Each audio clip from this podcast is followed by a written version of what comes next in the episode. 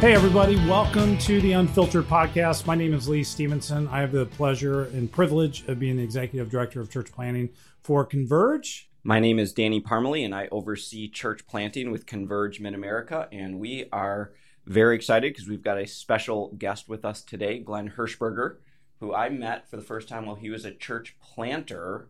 But the story starts before even then. So, Glenn, why don't you tell us a little bit about uh, your story and your journey in church planting? Well, Honored to be here, guys. Uh, good to see you in sunny Orlando. So I'm I'm excited. Uh, it started probably when I got called into ministry in 1997, and I was asked uh, the next year to go to a church planting assessment. I didn't really know what that meant, but my wife and I went to that and uh, kind of got the bug to church plant, and really didn't think that we were church planters at the time. So uh, moving forward, we had a, a community that uh, kind of came to the surface as far as planting, and um, we drove into the community and we felt God's call like this is where we're supposed to plant. Now, you were knowing a little bit of your story before being called into ministry vocationally. You were a police officer. That is correct. Um, how did what were this this what was the situation? How did the scenario play out in your life, Glenn? Um, where you decided, man, I'm a police officer working towards honestly a fairly good pension and uh, loving your job to feeling like God's calling you to give this up and go into pastoral ministry? Like, what were the circumstances around that change? Well, it really began in 1990. And I'm working at this police department and I'm surrounded by other men. And I am just feeling like I don't connect with anyone because of lifestyle things and just you know working night shift. It's just really it's a difficult it's a difficult occupation. And so then promise keeper comes uh, on the scene and there's just something that resonated with me. And then uh, i'm attending this church. I'm asked to start a, a, men's ministry. So a guy that i knew that i was in accountability with we started a men's ministry and it just took off. And so now i'm seeing some of my friends uh, on the force coming to church being quite frankly evangelized and um, there was just kind of this turning point. Like I didn't think I would ever retire as a police officer. Like I knew mm-hmm. God had something else. And really, for the first 15 years of our marriage, every year at some point we'd say, I wonder what God really wants us to do. Because I knew it wasn't law enforcement mm-hmm. long term. And so I think after that assessment, it's like I never looked back and go and said, you know, what what are we supposed to do? I knew this was it. I was I was made for this, and I was called to do this. So how? I mean, that's an interesting conversation. I mean, how did your wife process that along with you when you come home and go, "Hey, I think I want to go into pastoral ministry and be done with being a, a cop." I have an amazing wife because she was raised in a surgeon's household, so she saw her dad being called out, going to the ER, doing these surgeries. So she understood, hey, there's a sacrifice. Uh, I actually called her in 1997 when I, I sensed God calling me into ministry at Stand in the Gap. It was a Promise Keepers event. And I said, Hey, I think we're supposed to go to Houston to be a youth pastor because I was a police officer in junior high school. And she said, Well, okay. And so she is just a wonderful, wonderful woman and a great support to the whole journey of 35 years. But you didn't, but you didn't go to Houston though. No, God just, he had, he had planted that seed like I am getting you ready to yeah. move. And we actually put our house up for sale before I knew God was calling, calling us into church planting. Wow. So what were the what was the thing that compelled your heart to become a church planter? Because church planting is hard. And uh, you know, you're coming and going, okay, I think maybe youth pastor, going to ministry, to no, I think we're going to actually start a church, and and that whole process. What were the unique things that God did in your life in that moment to say, no, this is what we're actually wanting to do? That's a great question. When you see the lostness of humanity after 12 o'clock a.m. and 2.30 bar time, and you see the, the really the depravity and the humanity of what we do to one another, uh, and then I get placed in a junior high school, and I'm dealing with the byproduct of that. I'm dealing with these seventh, eighth, ninth graders, and I'm just saying they need Jesus. Mm. And so I saw these kids. I, I wasn't I wasn't there to evangelize them, but they'd ask me spiritual questions, and I had I had permission. In fact, the principal gave his life to Christ. The vice principal gave his uh, her life to Christ. My wife is discipler in the school, and God is blessing that. And I knew that there was more. And I know that church planting is really one of the most effective ways to evangelize. It's it's a way to reach people that are far from Christ. Yeah. Now, did you start as a Bivo church planter, or did you go straight into full time church planting? Yeah, um, I had decided that we had a formula of support raising that I didn't have all our support. My wife was working in the school. Uh, and so I had decided that I that we were gonna I was gonna drive back and forth from where we planted to where I worked as a police officer. Which, by the way, you can actually say those. Oh, I can names. say this. This is unfiltered, so There you, you can go. no no secrets. So here. we planted in Lake Mills, Wisconsin, and I was working at Fond du Lac uh, Police Department in junior high school. And um, my work said, yes, we can let you uh, live out of county and out of really the, the area. Um, and so that was 65 miles one way. So I'd have to get up at the, you know, crack of dawn and drive up there, work work a shift, a day shift, and then come back and do launch team meetings and evangelism and Bible studies and all sorts of, you know, church planting pre-launch stuff. How long were you at that church then that you planted in Lake Mills? Was there 11 years? Okay. Yeah. And then you felt another move of the Lord in your lives. Explain a little bit of, of what took place at that point and where God took you. Yeah, I do want to mention this because I thought when I wasn't going to retire as a police officer, when I left Fond du Lac Police Department in 2000, I thought I was done in law enforcement. And I just remember going, ah, I'm done. And then I get hired to be a part time police officer in the school of Lake Mills, which gave me instantaneous credibility. I mean, like people trusted me from the get go. And of the 11 police officers, we um, we saw four attend church, give their life to Christ, Wow. get baptized, and one of them is part of the Awana program at Real Hope Community Church. So that's kind of cool. That's great. So then there was a tension. So I had a sabbatical about eight years in, and uh, by the way, I'm a, a huge advocate of sabbaticals. Yeah. Uh, it probably saved the ministry, saved me, and and God's really pressing in. It's like, okay, what's the next step? And and I thought it was to get our church ready. We had purchased land. I thought it was a building project, and all of a sudden.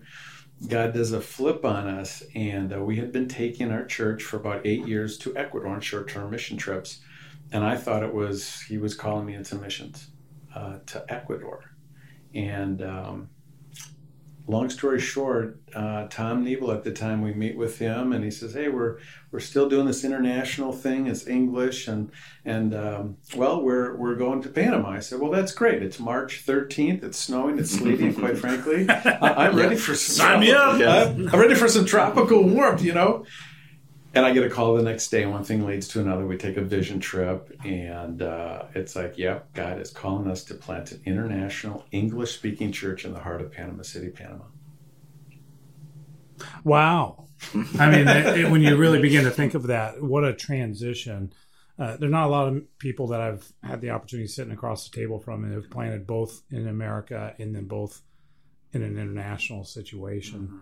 Um, looking at both of those situations, um, what were things that carried over from the first experience that helped you in the second time around? And then also, what what ways was it just completely different?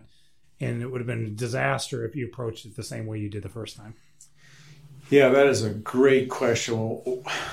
I would say, first and foremost, you have to know your culture. So, because I was raised in rural Wisconsin, I could go to a rural context and I felt like I fit in, and that, that was really good. My, the town I grew up in was 1500. Um, so, there's unique dynamics in a rural small town. There, it's just different. And so, um, I think what I learned in the first plant was I need to really love these people well. And uh, and what did that look like? And so when we went to Panama, we said, you know, if nothing else, we are just going to love these internationals incredibly well.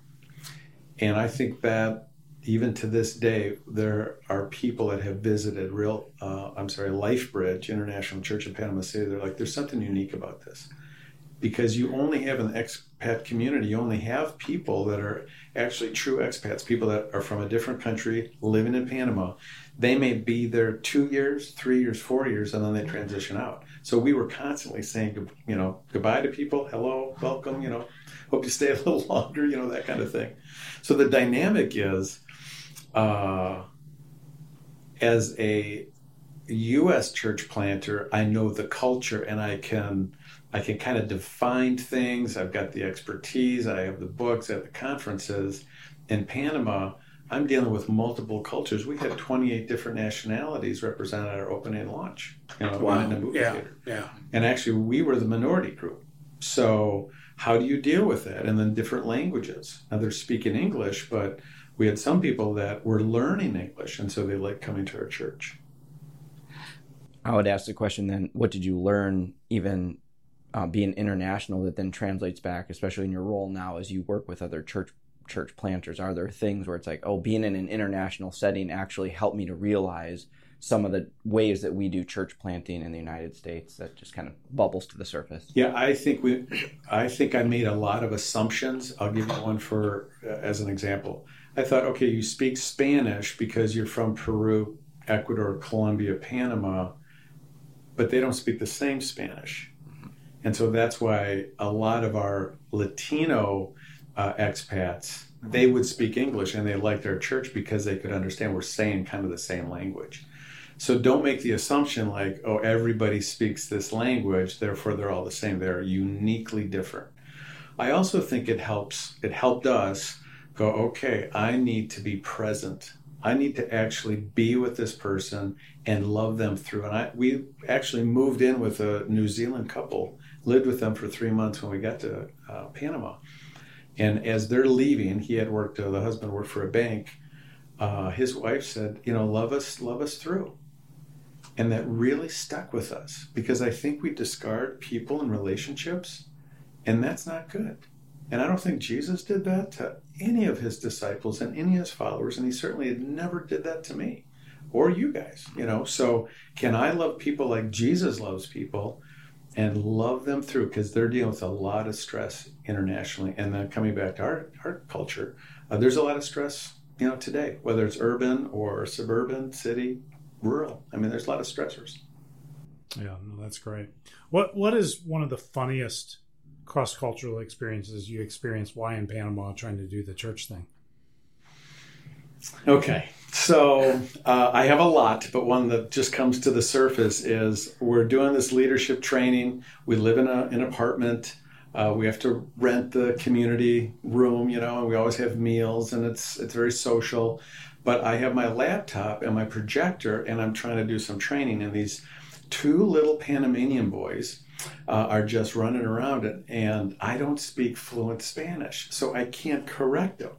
So we have a lady that worked on the you know the Panama Canal, worked actually for our U.S. government, and she was fluent in English and Spanish. And I said, Briseda, would you tell them to stop running around? And she just looked at me, and I'm like, I just kind of gave you an order, and you ignored me. So the next week in our in our launch team uh, meeting, I said, "Help me understand what what am I missing?" Well, Pastor, in Panama, we never correct someone else's children. We never tell them to do anything. I said, "Yeah, but I told you to do it." Well, Pastor, we're just not going to do it. So that I, I am very grateful because that is that cultural thing Mm, that I yeah. had no clue. Because I was raised, my parents actually told Yeah. anyone, "Hey, listen, if my kid misses, Yeah. misbehaves, you have to, Yeah, the to- complete to opposite. correct him. Yeah, right. to correct him. Takes a village, you know. Oh, So, so that that was uh, that was a good experience too. okay, as, as we kind of wrap up our time, Glenn, um, I'm going to ask you to just speak into people's lives that may be on, you know, listening to this podcast. One is for those that are in a career based situation and, and they may be sensing God is doing something. What would you say to that person? Man, I tell you what, I think there's a whole lot of guys that are, even mid career guys, or maybe they're coming out of college. It's like, what is the next step? Well, I, I think church planting assessment or missionary assessment, I think that helps clarify your call and it and teaches you some things. Uh, I certainly think reading resources, uh, taking vision trips, also for me and my story, helped plant that seed. I, I had to go on a vision trip. I had to see it, taste it, smell it, and go, okay, Lord, I'm ready and willing to do that. And then I think, are you going to make your life matter? Like, time is running out in my life when I think of, okay, do I have 30, 40 years left of living? I want to I want to be totally sold out for Christ. I want to see more people come meet, know, and follow Jesus. And there's so many people in our country and our culture that don't. And then the international scene, there's so many opportunities out there. So I, I would say if you're a risk taker and you're sensing God's call, then get some counsel. Talk to us. Um, and I don't think we covered this, but um, talk to me about the transition or education or not education that you have, because I know a lot of guys that are mid-career. They're like, I'm I'm not gonna go back to school, or I just I can't do that because I don't have some sort of degree. So I'll speak to your experience and even just working with other guys that are mid-career. Yeah, I think. Um, do you have the expertise in the business world that you could help with those principles and offering workshops internationally, but also to church planters and those that are ministering to people in business? I think that is a wide open field. Um, I think uh, if you have advanced degrees, that gives you instantaneously credibility in the expat world because these are the movers and shakers of the world. I mean, they're in industry, they're in politics. Um, I meant theological education. So guy guys going, oh, you know what? I'm I'm a cop. I've been a cop. I can't I be a pastor. Yeah. There's no I'm way. Theologically trained. I, I, I'm not theologically trained. Therefore, just forget it. That's just a dumb idea. Yeah, I, I was going. Uh, I was finishing my my seminary as I was uh, in Panama, and so I think if you have this, hey, I'm going to accomplish this.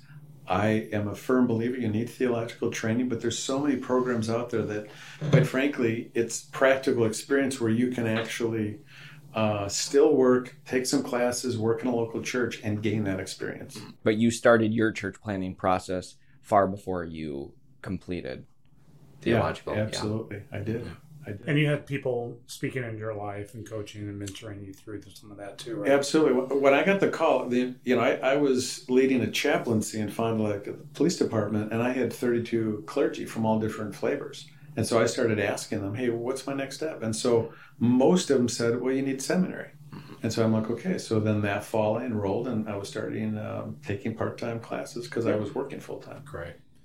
Guys, it's been unfiltered. It's been a pleasure, Glenn. I appreciate you taking time sharing parts of your story and both on the, the home front, but also on the international front. And just, uh, uh you know, I want to put a word of wisdom out there to those that are listening. It's like, if you're sensing God's calling you to do something, be obedient. Um, you know, walk by faith, not by fear. And uh, God may write a really unique story as, as a result.